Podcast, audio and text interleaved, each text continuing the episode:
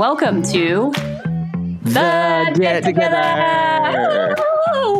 Whoa. It's our show about ordinary people building extraordinary communities. I'm your host, Bailey Richardson. I'm a partner at People and Company and a co-author of Get Together: How to Build a Community with Your People. And I'm Kevin Huynh, Bailey's co-host today, also a co-author of Get Together and also a partner at People and Company, our community strategy company. Woohoo! And a dude with a back spasm right now, but yeah, nobody I know. needs my, to know that. my upper back is so tight. It's okay. Sorry, Kev. We must forge on. In each episode of this podcast, we interview everyday people who have built extraordinary communities about just how they did it. How did they get the first people to show up? How did they grow to hundreds, maybe thousands more members? Today, I am so excited to be talking to Joe Smith. He's the Program Quality Director for District 38 of Toastmasters. Like many of us, I'd heard of Toastmasters, but before talking to Joe, I'd never dug deep into the organization's history. When I began to scratch at the surface, I was blown away. Toastmasters was founded on October 22nd, 1924 that's 96 years ago. It was in a YMCA in Santa Monica, California, by a man named Ralph Smedley. Today, there are more than 364,000 paying members around the world. Half of those 364,000 members, one in two, are volunteers like Joe. Because they've built the organization with their members, Toastmasters has remained vibrant and lean. Their HQ staff numbers are about 190 people, but they bring in more than $34 million of revenue. Joe is a longtime Toastmaster and a serious devotee. He'll share all about the organization with us today, its history, why people love it so much, and how members become volunteers. Kevin, what's one thing you learned from our conversation today with Joe? First off, hat tip to Joe for using very few filler words throughout the entire interview. One aha for me from this chat about Toastmasters is how much the vibe of a community matters. Yes, people come to Toastmasters with an expectation to improve their own public speaking. Like that's the functional value. But what makes it special for Joe and others is the inspirational and supportive vibe of the group public speaking can be nerve wracking, and seeking guidance to become a better public speaker sounds equally, if not more, nerve wracking. So, to find an inspiring, supportive group to tackle that personal challenge is what makes the community worth sticking with. Joe, welcome to the podcast. I'm so glad we met and I'm really excited to talk to you today. I've been geeking out on Toastmasters for the last few weeks. We like to say people who are members of communities or organizing communities often can't fake the funk. I'm curious, what do you think it is about you, whether it's your upbringing, your personality, life experiences, that motivated you to to go so deep into Toastmasters? Well, I've always been looking for my people, and that's a really big thing about me is I never really felt like I fit in. I was one of those people who always got along with everybody in high school and growing up, but I never really made close friends because I was having trouble finding people who were like me. And I pretty much fell into a job where you know, I started out in the shipping department and then I moved up in the sales department and then moved up through management. And I realized, you know, I was going to be 45. This goes back to 2013. And I realized I was going to be 45. And it's like, did I want to be doing the same job for 45, for another 20 years until I was 65? I thought you were going to say another 45 years. And I was like, I like that perspective, Joe. Yeah, for another 20 years until I retire. And the answer was no. And so what I did was I went on a year long self discovery mission. And I narrowed down my choices to I wanted to be a motivational speaker. I have no idea what that meant or even this day after years in Toastmasters, I have no idea what that means. Pursue a career in real estate because people around me told me I would be really good at that profession, or become a life coach. I realized as I looked through this, by becoming a real estate agent, I could do all three. But for the speaking part of it, I look for a speaking class and you Google, you know, public speaking class, figure I'm going to get something at the local community center. Toastmasters came up and said, you know, first meeting free. I'm like, oh, let me check this out. And that enabled me, as soon as I walked into that meeting, I felt like I was at home. And the more I did it, it got me the confidence to go and pursue my real estate license, which I eventually gave up. That's a whole nother story. That's that's the end. I've done a couple speeches on that, but it enabled me to decide that I wanted to go back to my original job, get the management. And going in the Toastmasters, I saw the unlimited potential of Toastmasters being a Toastmaster because most people join it like I did for the public speaking aspect of it. But there's so much more. There's the leadership aspect of it because all the clubs are self run, they run themselves, they're very autonomous. And when I found that out, and also the fact is you're able to help other people. It's the newer people being helped by the more seasoned people. We don't say older, we say seasoned people. And that really appealed to me because it's the mentor relationship. And I've always enjoyed either being a mentor or a mentee. And that's probably the best thing about being a Toastmaster. What stood out to you at the first meeting that you attended? The first thing that I enjoyed was where I'm a member of a community club. That was my club. And we were able to eat and drink at our meetings. That was part of the culture where it was at a restaurant. So we were able to eat, have a meal and, you know, drink alcohol. It was part of it, which really lent itself to the community aspect of Toastmasters. Eat a sandwich and give a speech at the same time. I like that. I could see Kevin Huynh doing that. thing that really stood out is, and it still stands out to me to these days as I visit other meetings, these people liked each other. I say Toastmasters is like a family, except for you actually like them and you want to spend time with them. Because we've been in COVID now for seven months, so we really haven't had an in person meeting. We still meet on Zoom, I can't wait until the day I can see these people again. Uh, yeah, I'm looking forward to seeing these people in person more than some members of my family. The biggest thing is these people actually like each other. They want to help each other. I'm not going to say there isn't any rivalries between them, but generally the rivalries are very fun, very good natured. They're very motivational. But that's the biggest aspect of my home club is that they have fun and they like each other. You said something at the beginning about how it was hard for you to find people like you. And what is it about Toastmasters, the people that show up at Toastmasters, that you think made you feel so at home? Most people in the world are negative. They can turn a great situation. You give them a million dollars, they're focusing on the amount of taxes they need to pay.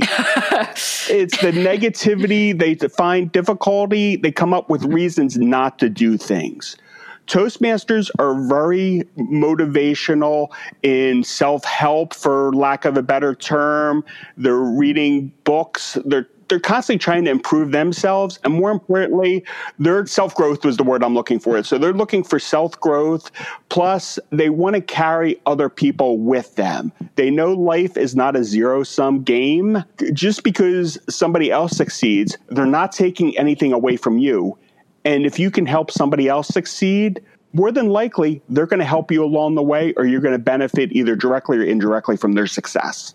I want to go back in time a little bit. Um, because uh, when I really started thinking about Toastmasters more, I realized it was something that was familiar to me, but also in some ways very unfamiliar. So many people go to Toastmasters, you know about it, it's pervasive, very almost like omnipresent. We all know it, but I, I didn't know anything about the history until I started looking into it. Can you share a little bit about when Toastmaster was started, who started it, and why? What do you know of sort of the origin story of the organization overall?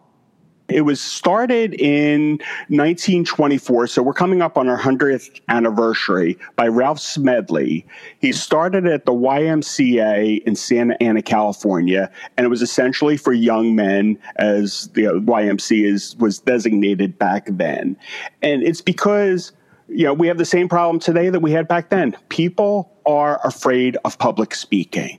There's no doubt about it's the number one fear. We've all heard the joke public speaking's number one, death's number two. You'd rather be in the coffin than giving the speech. So, communication and being able to organize meetings. That is huge. And it's the same issues we had 100 years ago, we have now, and we'll probably have them 100 years from now, because unless people learn to communicate and run meetings, they're not going to be successful. So at the time, it was restricted to men. It wasn't actually until 1970 that the first woman joined Toastmasters International, and she had to do so under the radar. I believe her name was Helen Blanchard, and she joined as Homer Blanchard. Wow. Did she did she dress up that way or did the people in her group know that she was a woman? I think the people in her group knew that she was a woman, but Toastmasters International, especially back then, as long as you didn't say anything. And she actually went on to become the first female international president of Toastmasters International. No way. Wow, what a groundbreaker. So, you know, but it's spread through Southern California into Colorado, or excuse me, into Canada. And then it, it, just went off because it's a need that's felt everywhere. And the real growth over the last several years has been international. The fastest growing market for Toastmasters International is Asia. A lot of people in that part of the world and around the world use it as a way of practicing their English. So I'm still working on it. I want to learn more about these meetings, the actual structure of them. To me, there's an artfully simple structure to Toastmasters that ensures that people get value out of it, but also can make the meetings their own. Can you tell us a little bit about Toastmasters meetings, where there's freedom and where there's structure? each club is different. We have pretty much three types of traditional clubs. One is a corporate club where it is run by the company members. It's restricted to people who work for a corporation. Generally, they're held at lunchtime, so you have strict one hour meetings you have hybrid meetings where some of the people are corporate, some are from the community. They're held on campuses of companies and they allow outsiders to come in. And again, they're generally held at lunchtime in an hour. Where you have community clubs, which means sandwiches and alcohol. Sorry. A lot of the clubs do that. Some meet in churches, some meet in schools. So it depends on the environment. But the community clubs, they're one to two hour meetings, depending on the clubs. And I'm talking about non COVID t- situations. They have a little more flexibility. Corporate clubs are very well run, very regimented, down to the minute the better clubs, they know how to do this. And this is something you don't learn how to do overnight. These are clubs that have been working this, refining it for years. With a meeting, you have the president opens the meeting and then they make some quick announcements of procedural stuff. They introduce the Toastmaster of the day. The Toastmaster of the day is the MC. They're the ones who run the meeting they'll have a grammarian, a timer, and the ah counter. And why we use these functions, the grammarian helps you learn good uses of the English language and also poor, where if you use the wrong tense of a word, they'll help you correct that. The ah counter will count your filler words, the ums, the likes, the so's, and the you knows. Because most people use filler words regularly and it's because they're not aware of it. My personal favorite is you know. And I was once clocked going 26 times at a meeting. Oh, yes. No. But it's how you learn, and it's not done to embarrass you. It's to make you aware of it. Because once you're aware of it, the best way to do it is to just take a pause. It's your brain and your mouth need to work at the same speed. And for some reason, your mouth generally works faster than your brain. So you just allow them to catch up. And then the timer, most of the pro- speeches are five to seven minutes. And you need to be aware of that because if you're in a public or professional setting and you're asked to speak, they don't just hand you a microphone and say, well, talk until you're done. Generally, there's an agenda, there's a plan, and you have to learn to edit yourself to fit that speech.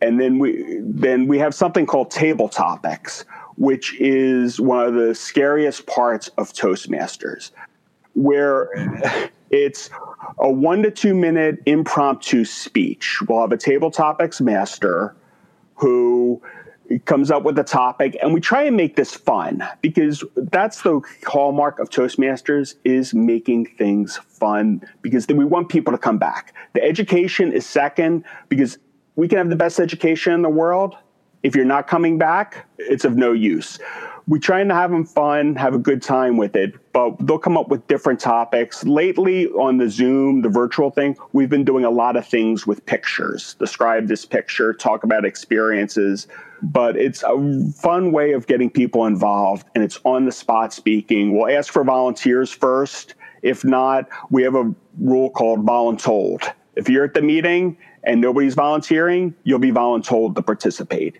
but it's a good opportunity for everybody to get involved in the meeting. Then we'll have the prepared speeches. They can be on pretty much any topic you want. We obviously try and stay away from the hot button issues, but there's no rule against that. We've seen some really good speeches that were on controversial topics like human euthanasia but if you're going to do that, you have to make sure that everybody's on board with that, and you know you want to make it good. But we do generally try and stay away from the hot button subjects. We recommend you talk about a subject you know well yourself, and things that you are passionate about, because those are generally the best speeches that you can tell stories on. After the speeches, you're evaluated on every speech you give. This is to help you grow they keep coming back because they want to keep getting better. Some of my friends in Toastmasters have been members 20, 30, 40 years, and they keep coming back because they want to be better than they were yesterday. That's, that's their goal. And also, they want to help other people. But get back to the evaluation. We look at different aspects of your speech, and there is no such thing as perfect speech. You may, we have some speakers who speak very well, but there's always ways that they could improve it or at a minimum do things a little differently. Another reason for the evaluations is that you're using their speech as a model. So I may be giving a speech, you may be brand new to Toastmasters. By being pointing out somebody pointing out what I did well, that may help you in your speech development process. The thing with Toastmasters is you go to different meetings, they'll have all those same components, but they may be in a different order. It's so interesting to learn more about, as you said, why people keep coming back to Toastmasters. And we talk to lots of different community leaders and try to understand, you know, what is the real purpose of this community? What what keeps people coming back?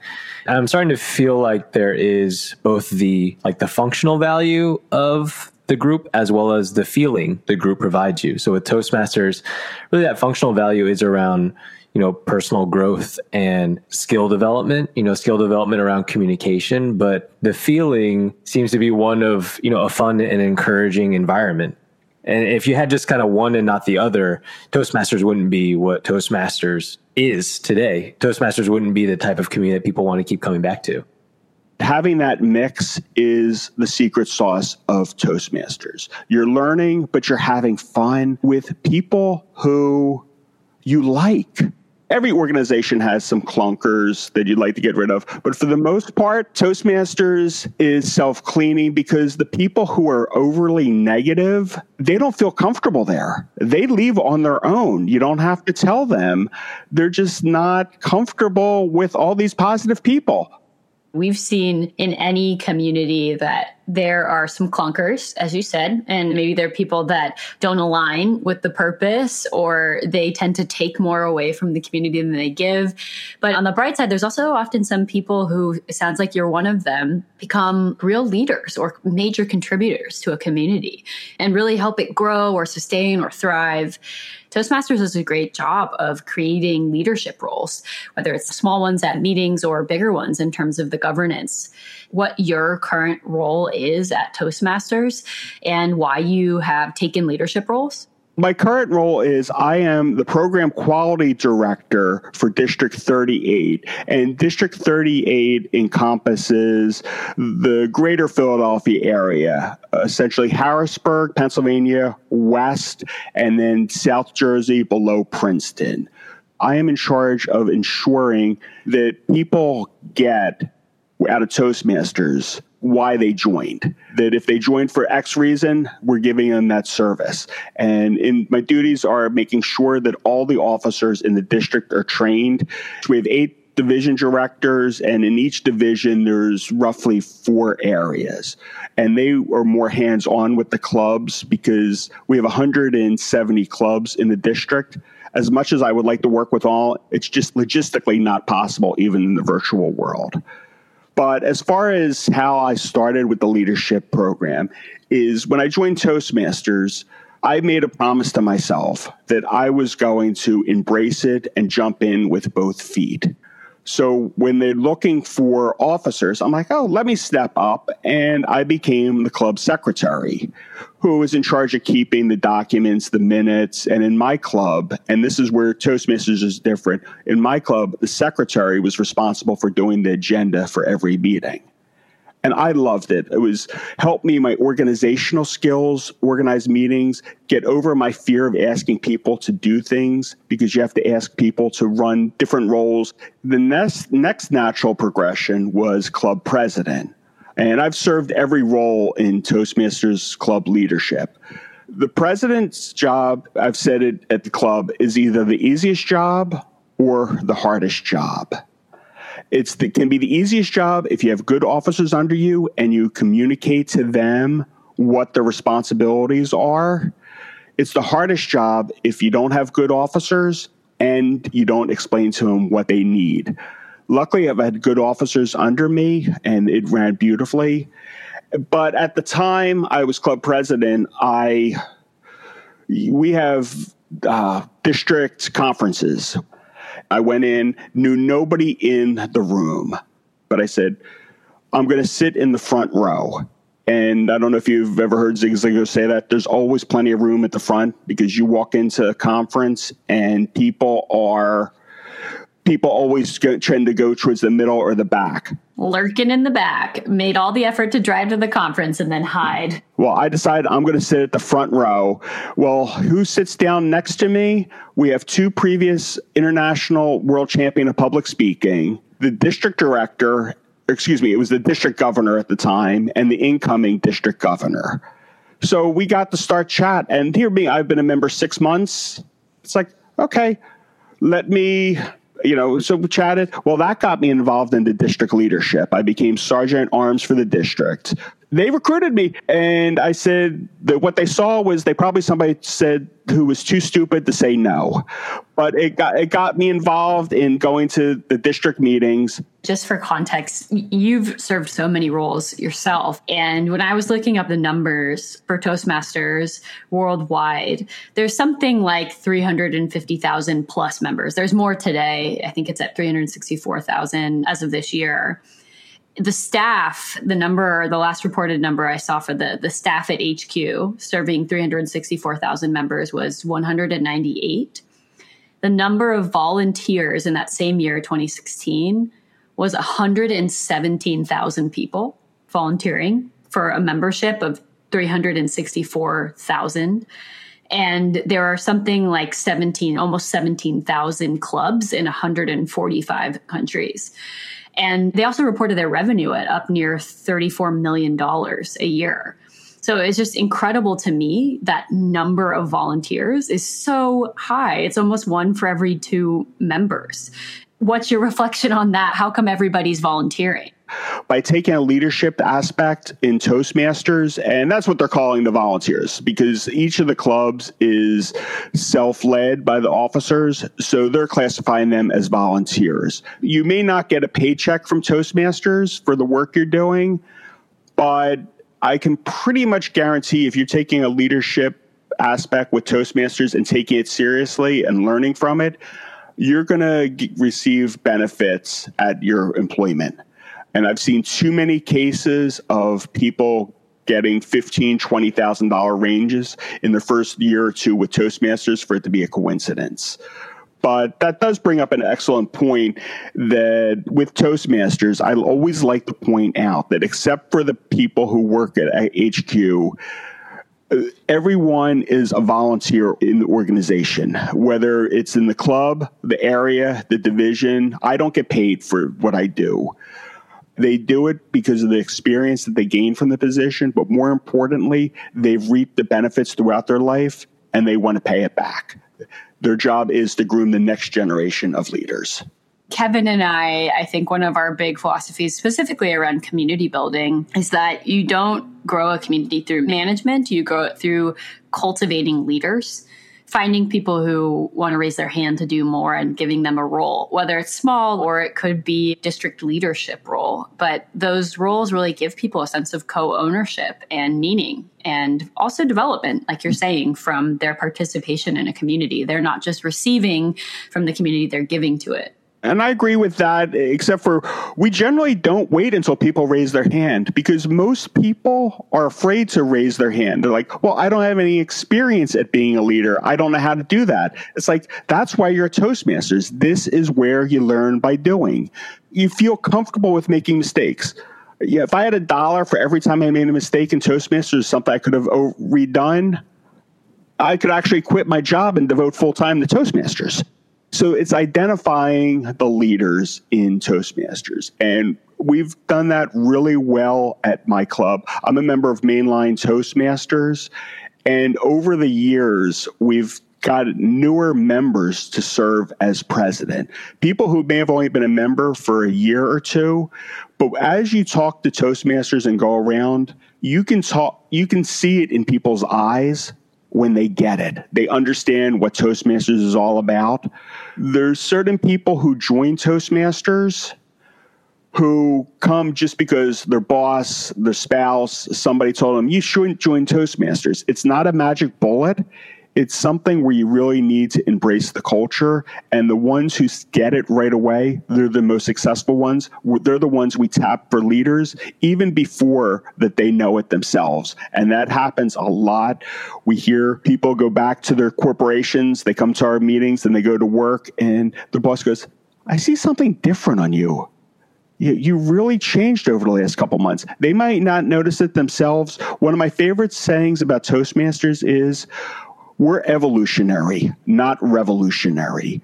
You're not going to change overnight. It's a slow and gradual change over time. But three, four years from now, doing it regularly, participating, you're not going to know, recognize the person that you were. In the seven years I've been a Toastmaster, I have complaint changed completely. I am a much better person than I was in all aspects of my life. It's given me confidence to do things that I would never do and you know like this podcast is a great example. I don't know if seven years ago i would have done this i would have well i'm not prepared for it. It's like well this is part of it. You, know, you try things you're going to fail. But if you learn by failing you're improving Well, you're doing great for the record. So I think you're a great communicator. So you're absolutely crushing it. yeah, I want to ask you about some of these, maybe this this capacity, this possibility for some people in Toastmasters to to end up in this completely different place. One of the ways that I think that that is celebrated at Toastmasters is through the International Public Speaking Championship, which is called formally the Toastmasters International World Championship of Public Speaking. And it's been held annually since I believe 1938. It's the largest, the world's largest speech contest. Winners have to beat out 30,000 something participants from over 140 countries. There's a six month process of elimination to reach the semifinals. 100 people might make the semifinals and then they sort of duke it out to become named the world's best public speaker how important is that challenge, maybe that moment of celebration to the Toastmasters community? What what does it contribute? Well, yeah, it's great being named world champion of public speaking, and it has been life changing for a number of winners. They've actually built businesses on it. But the real benefit comes as you progress through the process. It starts at the club level, and in some clubs, that's the toughest speech getting out of the club. Others, they can nominate somebody to go, but where the real benefit comes is by enhancing your speech and comparing it to others.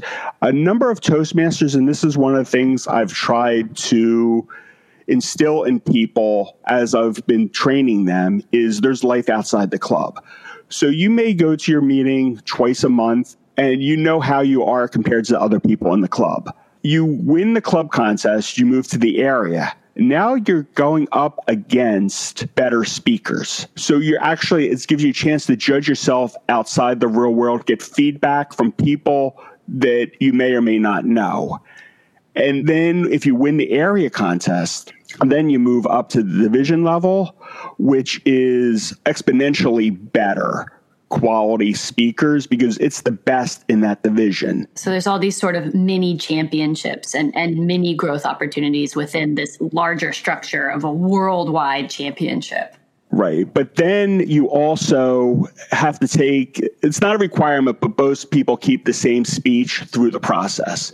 And it's refining that speech where a speech you do in a club may be okay. You have to tweak it, make it a little bit better, edit it at the area. You get up to the division, you're reworking it, you're soliciting outside opinions. You're going to other clubs, maybe practicing it. And then if you win the division, then you go to the district, which that's really tough. I've judged district level contests, been involved with them. Sometimes it's little nuances, and you have some great speakers who have not won at the district level because the competition is so great.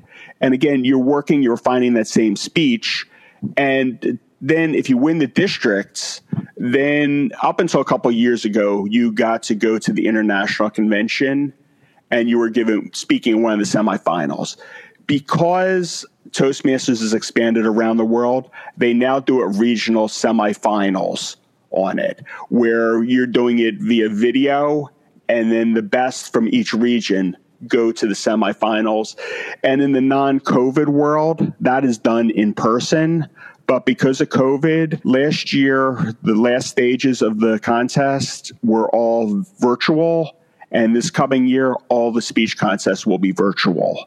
So that again adds a different aspect to it because somebody who may be a great speaker in person, it may not translate on video, but that's part of being a Toastmaster. You learn to adapt with the skills. And it's more the process of who you become rather than winning the trophy. The trophy's nice, but you improving as a speaker gain that self confidence because we're at a club, you may be speaking in front of 10, 15, 20 people who are mostly your friends. The area you're speaking in front of 25, 30 people, like you get up to the district level and you're speaking in a room, maybe 300 people. Some districts, it could be closer to a thousand that's really giving you the motivation to get your strength together and say, you know what, I can do that. If I can speak in a room in front of a thousand people, there's nothing I can't do. So it's the more the pro, it's more the the journey than the destination. When you study communities in America, one of the seminal books is Bowling Alone, and they talk about how a lot of the associations and local clubs and leagues have disappeared in America over the course of the last 50 years. And I, I look at Toastmasters it's 96 years old and it actually increased its growth rapidly around the turn of the century. And, you know, it's at over 16,000 clubs. It's still vibrant and it's growing, as you said.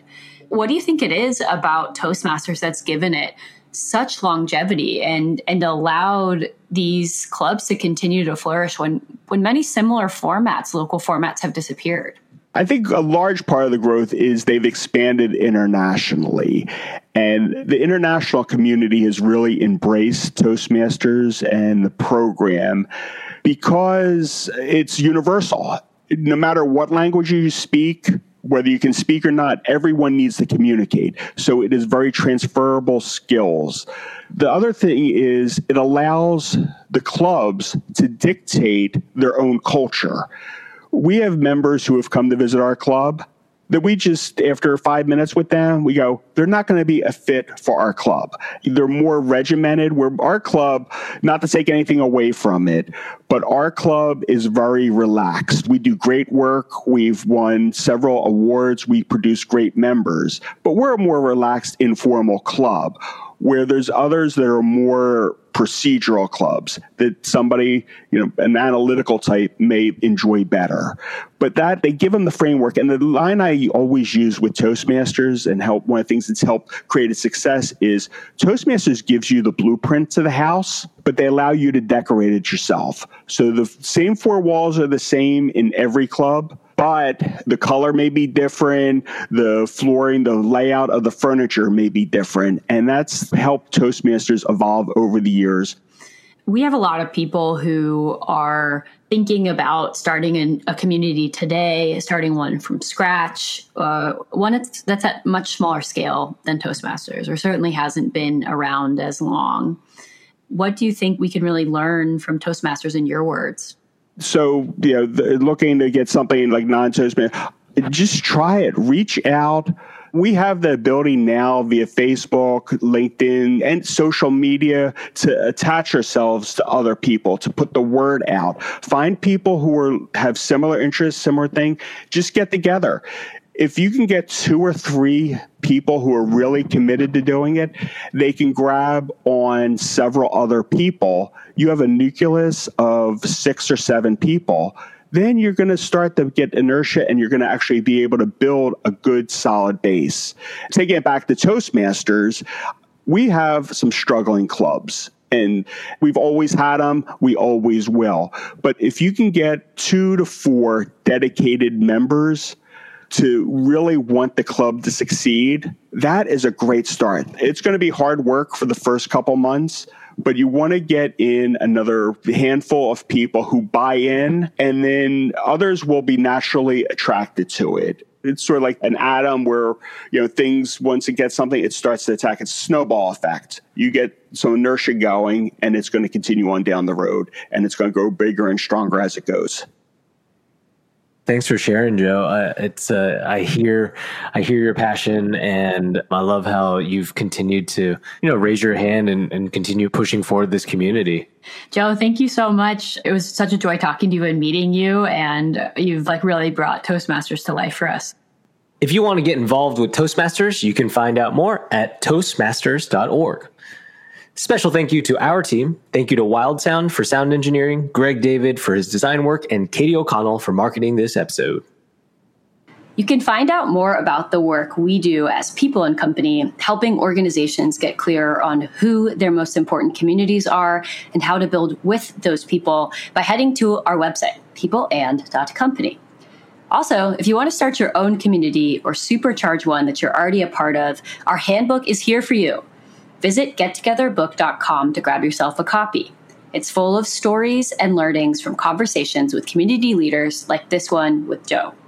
And last thing, if you're still here and you like the podcast, please consider reviewing us or clicking subscribe. It helps get the podcast out to more people. Groovy. Groovy. See y'all next time.